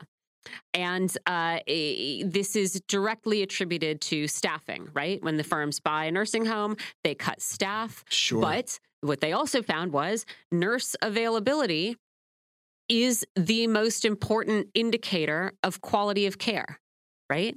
And so the story says, you know, at homes with fewer nurses, residents get fewer baths. They fall more because there aren't as many people to help them. Uh, they get dehydrated more often. They're malnourished more often. They lose weight. They have more pain. They get pressure ulcers because they aren't moved on all of these things, which when you are an old person, can lead pretty dramatically uh, downhill. And so again, it's a it's a heartbreaking story, right? It's really sad, and it does show sort of what we were talking about uh, at the at the beginning of the show that you you if you by your philosophy think that everything can be a source of profit every everything is up for grabs uh, you know everyone should be able to profit from any industry where do you how can you draw a line right how can you draw a line and say, no, no, we're not going to have private equity firms uh, in nursing homes? No, no, no. Um, sorry, in, in this category alone, uh, efficiency shouldn't be your your primary goal. It's awful. It's this awful to contemplate. Awful. It's really sad. You know, not to be not to be morose, but I I always thought if I get to the point where I have to go to a to a nursing home, I'm going to go to Whole Foods. I'm going to buy two crab cakes and a pound of shrimp. Oh no, that's how you're going to go out, and that's it. Uh, I'm going to feast. I'm going to lay down in bed, and that's going to be the end of it. Wow, John, that's not how I would do it, but uh, that's. but okay. um, I do have a better story. Good. If you want to do that before we take a quick break. Um, the NLRB is coming for Starbucks. I saw this. Did you see In fact, this? I was going to mention it to Uh-huh. you, and I forgot. Mhm. I'm so glad that you brought it up. Yep. You know, I I want to like Starbucks. I want them to be a progressive, you know, new economy success story. Wasn't there? But they're just wrong about labor. Wasn't there a strange period of time where people were thinking Howard Schultz? Isn't it Howard Schultz? Howard that? Schultz, Yeah, who's gonna that run he for was president? for president. Yeah, okay. because that's what we needed. Yeah, yeah. A union breaking billionaire. So the NLRB has said that Starbucks illegally withheld pay and benefits from workers at hundreds of un- unionizing stores, and it is going to try to force Starbucks to pay 100% of the denied benefits, to require Howard Schultz himself to record a video admitting that what Starbucks did was illegal. Good. Uh, to make managers and supervisors attend labor law and workers' rights training, to apologize to all Starbucks employees for their hardship, uh, et cetera. So, you know, it does look like uh, th- there's been some some action by the NLRB here. A little surprising that uh, the Democrats haven't picked it up more, hmm but of course they're not a they're not a labor party. They're anymore. not. They're Yeah. not a labor party. Yeah. Like today, the, the New York Times had this article, this self-flagellating article about why is it that labor people are leaving the Democratic Party? Well, I'll give you one guess: Yeah, the Democratic Party's not pro-labor. it's yeah. That's it. And again, It's as easy as that. Yeah. Yeah. Should we take a quick break here and come yeah, back and talk sure. about what's going on in uh, Iran and Syria? Another. Well, you know what? Before we take our break, Mhm. uh, the Intrepid Ray has forwarded uh, a New York Times breaking news thing to us that uh, that a pair of people, I forget their names now, I, I knew this a week ago, in Florida, have decided to plead guilty in the theft of Joe Biden's daughter's diary. which- Aimee Harris and Robert Kurlander. Thank you. That's who they are. Yeah. uh, which they then sold to or gave to Project Veritas. hmm Well, it says they sold them, and what is you know Project Veritas has been defending itself and it's reporting on the the diary by saying we didn't we didn't steal it, Right. but we're reporting on Right. it. We got it. We're a journalistic outlet. Yeah, and if it does seem like you know what what the Times is reporting, which is of course pretty hostile to Project Veritas, as we are most of the time too. Right. Um, but the Times is say, saying uh, that Harris and Kurlander said they took part in a conspiracy to transport stolen materials from Florida to New York, where Project Veritas is headquarters. So if they were part of the conspiracy to steal this. I feel like that might be different Yeah, than reporting on something that someone gives to you that you didn't right. ask them to uh, break the law to get. So we'll have to see uh, how Project Veritas responds to this and defends themselves, and what the more, the details were of uh, what they actually have confessed to right. or pleaded guilty to. And wh- you, gotta you gotta wonder about Joe Biden's kids. I mean, it, it- was it that he didn't pay any attention to them when they were growing up, or there's some Well, there's some Was there psychological study there? Interesting in the diary. I Yeah, didn't that remember. she was a crackhead just like Hunter. No, I mean, yeah, I don't know. Maybe maybe Delaware is just boring. Maybe that could be it. Uh, I grew up with the Amish. It's no wonder half my friends are crackheads. Let's take a break. I want to look through this article and see what it actually says, and then we got to come back and, and talk a little bit about Iran. Excellent. You're listening to Political Misfits. We are on Radio Sputnik. We're live in DC, and we'll be right back.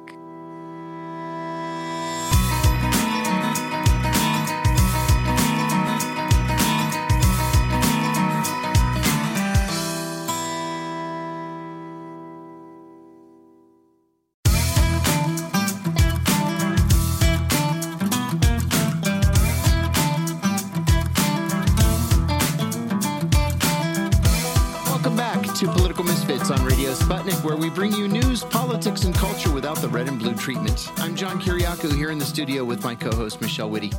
The Defense Department announced overnight that it had launched airstrikes on two separate bases in Syria, killing at least two fighters linked to Iran's Revolutionary Guard Corps.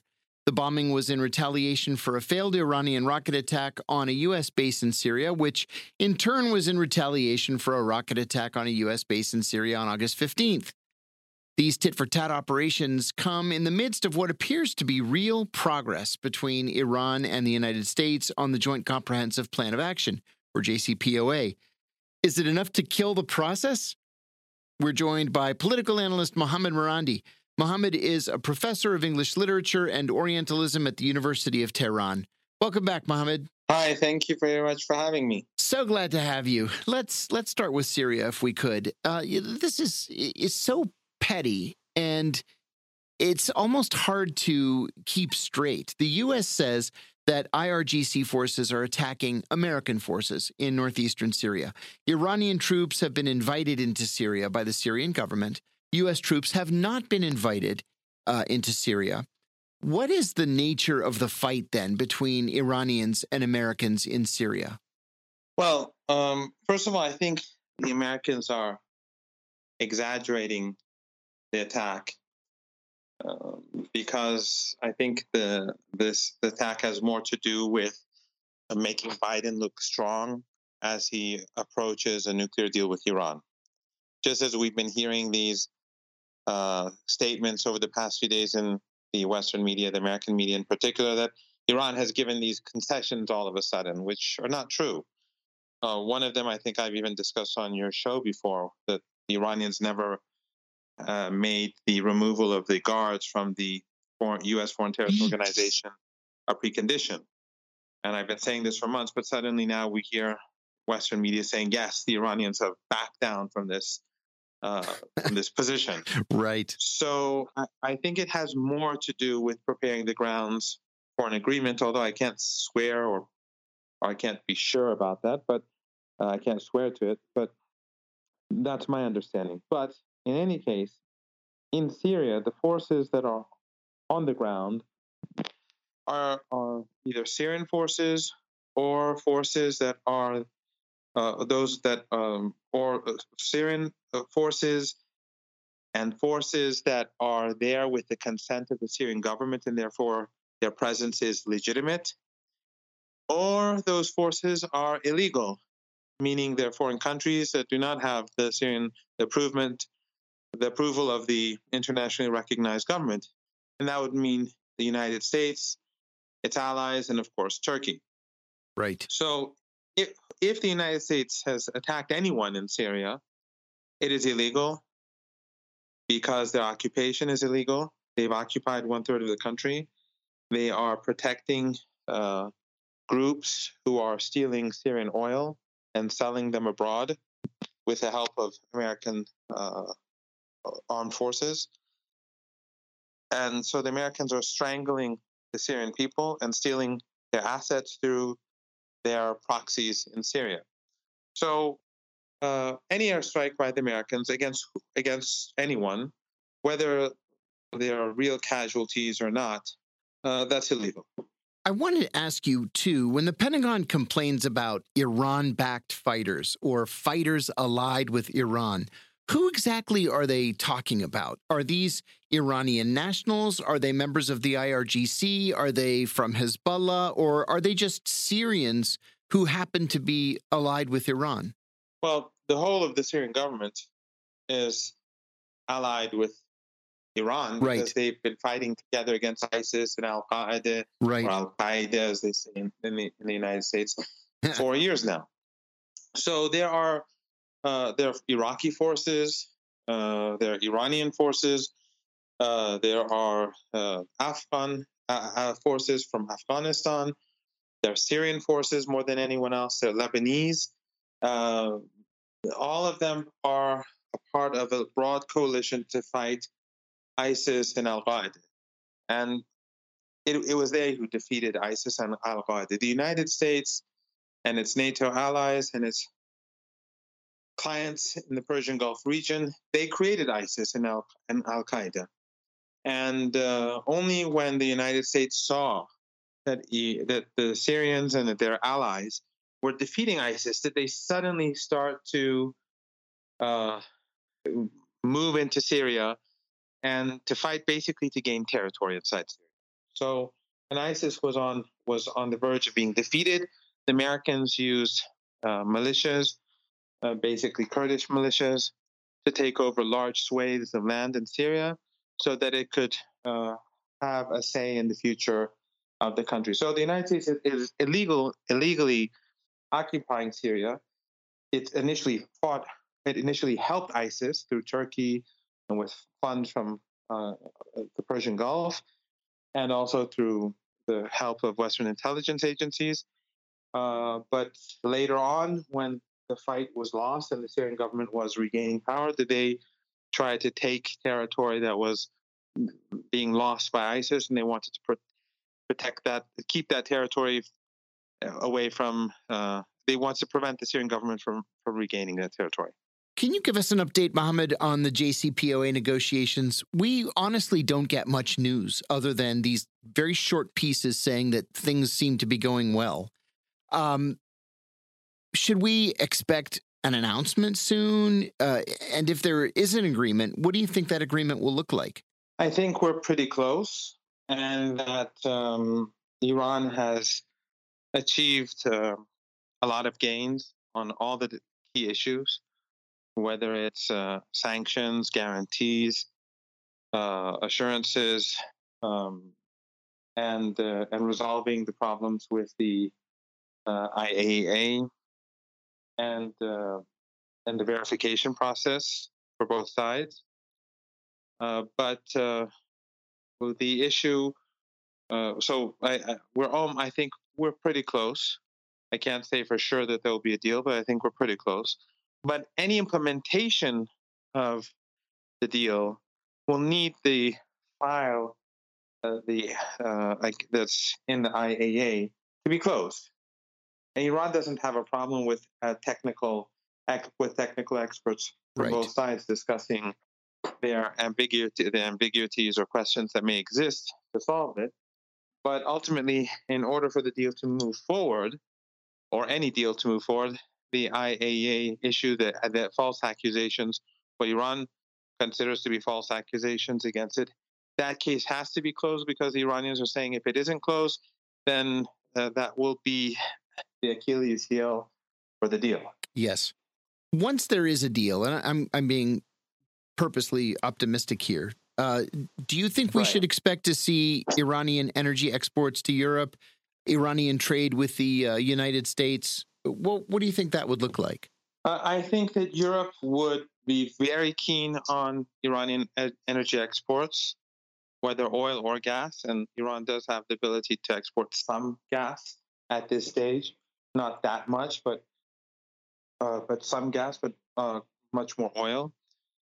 So that is that is uh, that that would be possible. With regards to the United States, I'm not that optimistic. I think that uh, the political establishment in the United States has a very uh, irrational hatred towards Iran. Uh, and I, uh, and you know, Amer- ordinary Americans like to think, and I think it's based upon what they've been hearing for decades, that it's the Iranians who are inter- are irrational. Sure.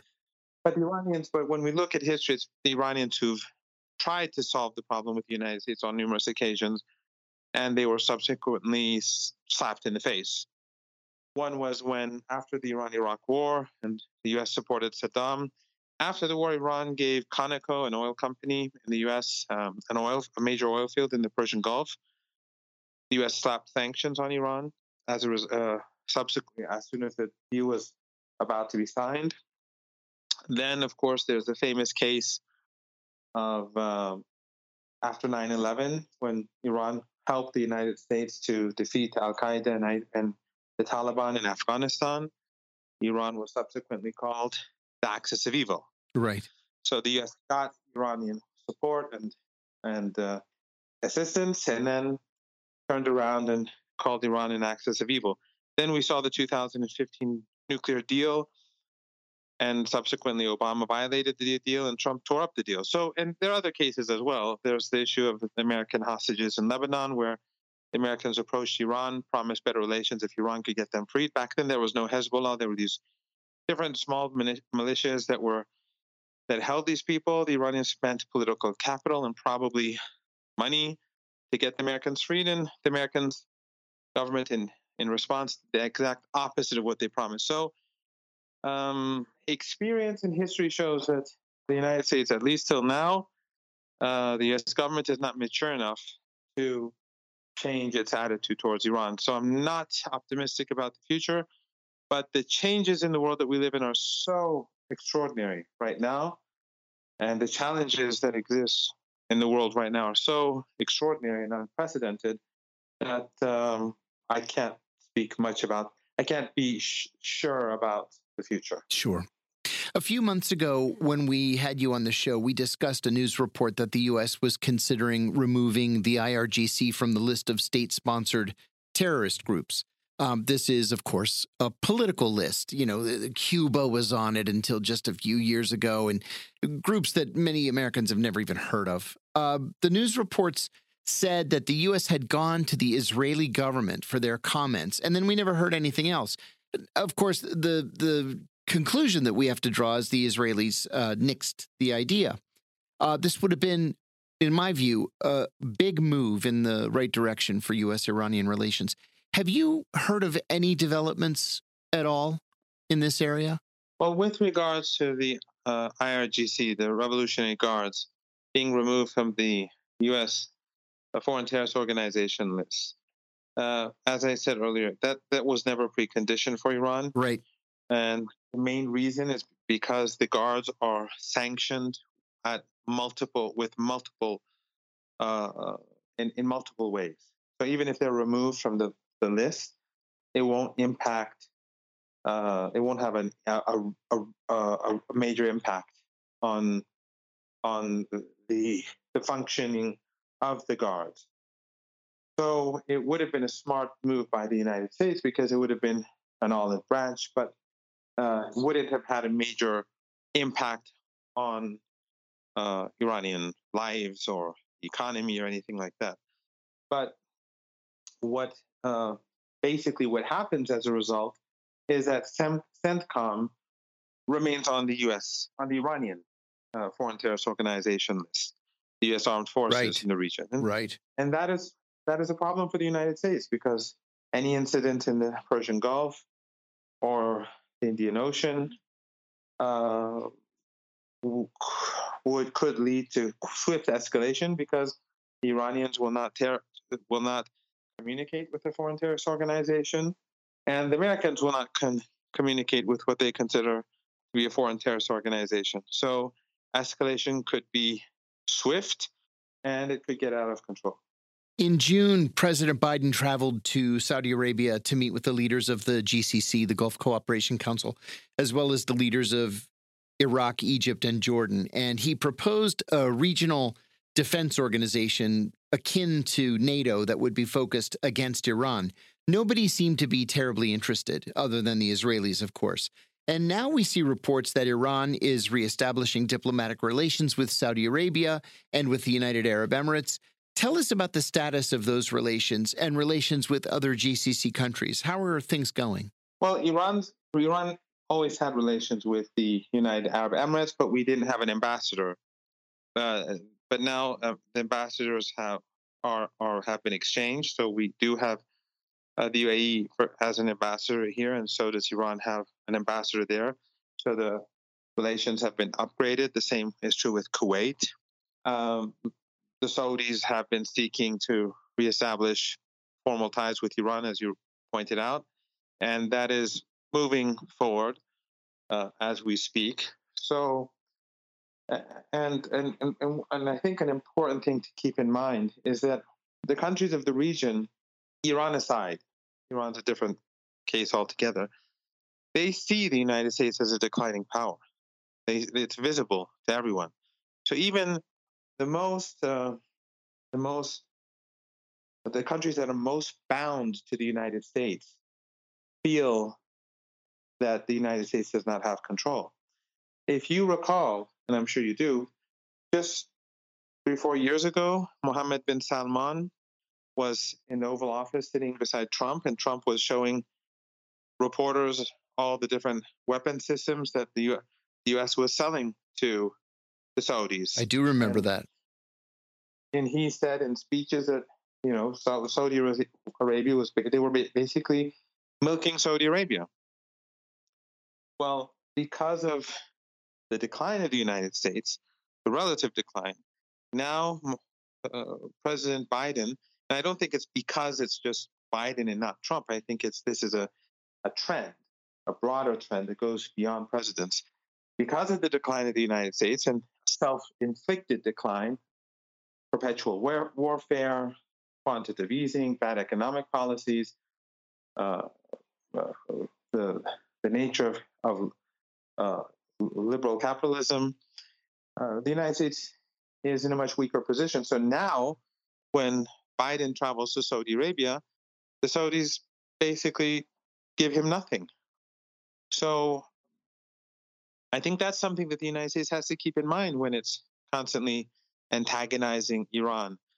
That the U.S. is losing its capabilities in the region. It's not taken seriously, or at least as seriously as it was before. And therefore, these countries are going to try to bend Yeah. or, or mend mend relations with Iran. Right. Right. So the smart thing would be to, to for the United States to rethink its relationship with Iran. But again, because of the the historically rational view taken by the political establishment in the U.S. regarding Iran, uh, that's very difficult. Very difficult. And thank you for joining us, Mohammad Marandi. Mohammad is a political analyst and professor of English literature and Orientalism at the University of Tehran. You're listening to Political Misfits on Radio Sputnik. We'll take one last short break and come back. Stay tuned.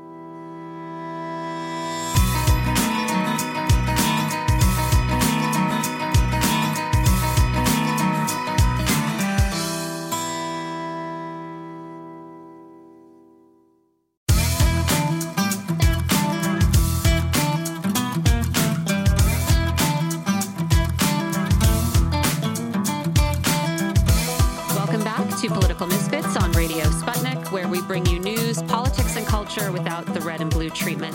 My name is Michelle Witte. I'm here with John Kiriakou. Boy, this uh, this stolen diary thing is kind of interesting.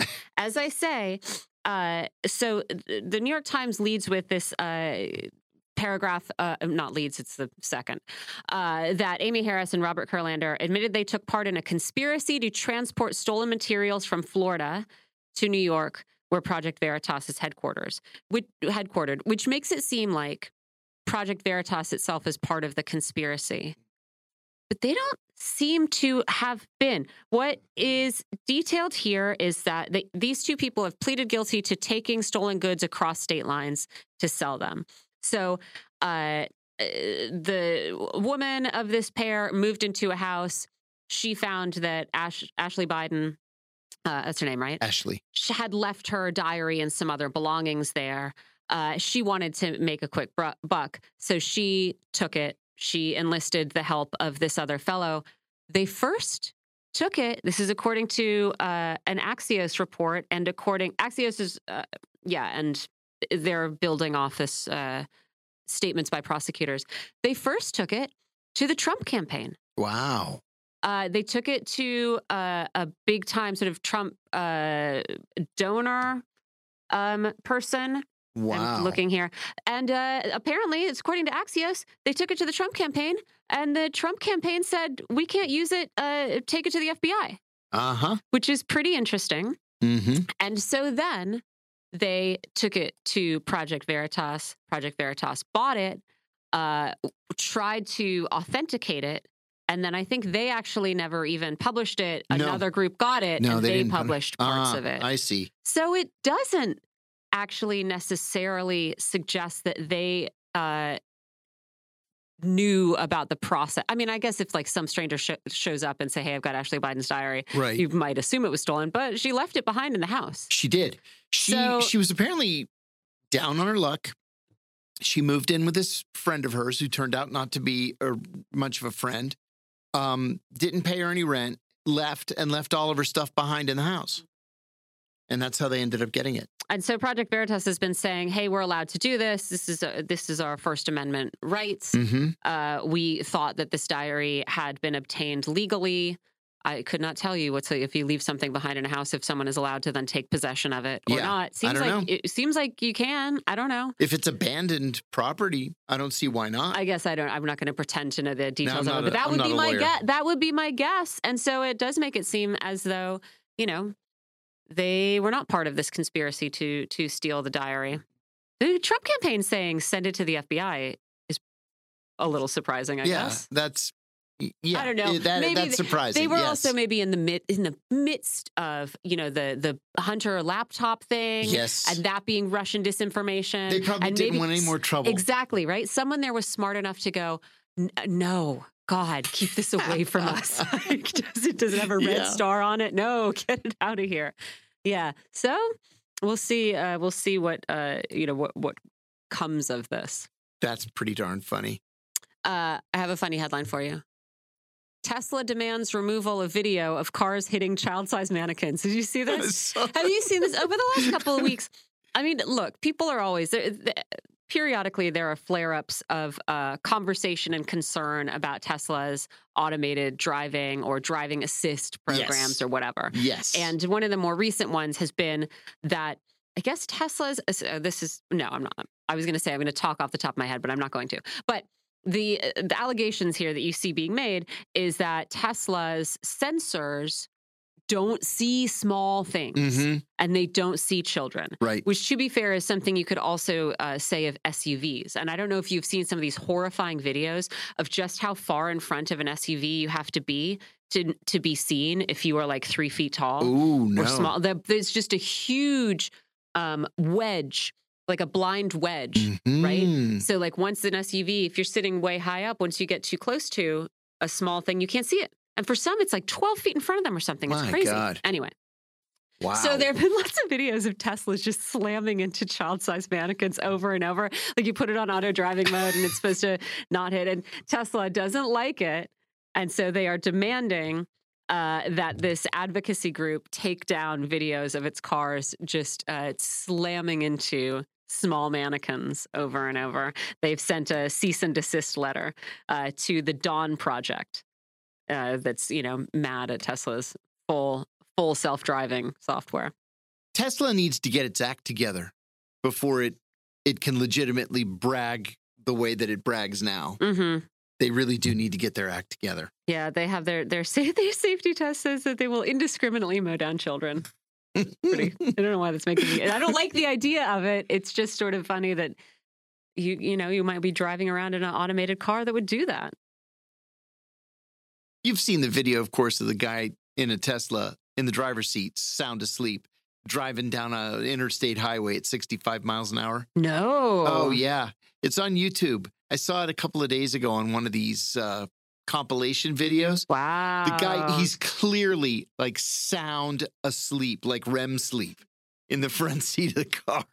And and the people that are taking the video are like, my God, he's asleep. He's actually asleep. And they Yeah. pull up alongside of him and just film him. That's great. Uh, the Washington Post now had a huge breaking news story about uh, the Zaporizhia plant Ah, being yeah. cut off from Ukraine's power grid. Um, so and and causing a power outage in the immediate vicinity. Yeah, So this is going to sure be we'll a have to bigger fig- and bigger problem. Yeah. Yeah. well, I mean, you can't. I, don't know what. I wonder what the update is on um, IAEA inspectors uh, going there because it seems like Russia had said okay. The originally Yeah. it's had not wanted them to come through Kiev is uh, what I had seen, but Right. then Vladimir Putin spoke to Emmanuel Macron. Figured okay, whatever. We'll get we'll get these inspectors in there. You know, we we want to facilitate that, but it hasn't happened yet.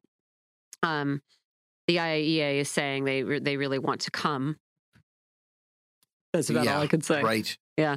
Did you happen to see this piece in the Washington Post that um, $386 million was spent to retrain veterans? Yeah. This is COVID money? Yeah.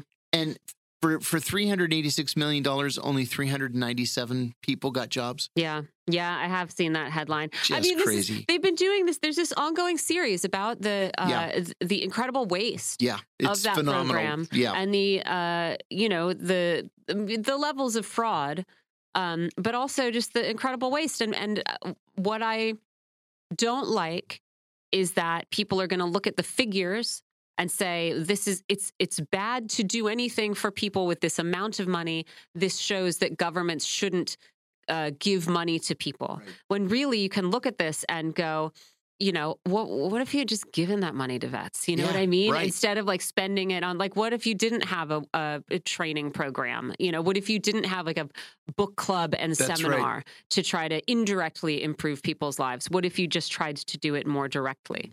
Right. That's and then right. also, you know, try to find what a a lot of what happened is businesses that had uh, the infrastructure already, the administrative infrastructure to apply for these loans, were able to apply for them and snap them up. hmm And it was just like free money. And I, you know, of course you're going to take it, right? Absolutely. And I, so I told you about uh, one of my closest friends who employs about a dozen people. He has a, a landscape architecture business in Los Angeles. And um, he couldn't get the money from from a small bank. He had to get it from one of the big banks, and the small bank said, "No, you should really go to Wells Fargo. We're just not equipped to do this kind of thing." And uh, he went to Wells Fargo. They tried to give him more than he wanted and needed, and he had to keep saying, "No, no, no, I don't want that much money," thinking uh, he has to pay it back anyway. Yeah. And he genuinely used the money to keep his guys on the payroll and to keep things going through COVID. And then when the government came back and said, "Well, you know, you can just write it off. It's you don't have to pay it back." He insisted. He said, as a as an American, hmm he insisted on paying the money back.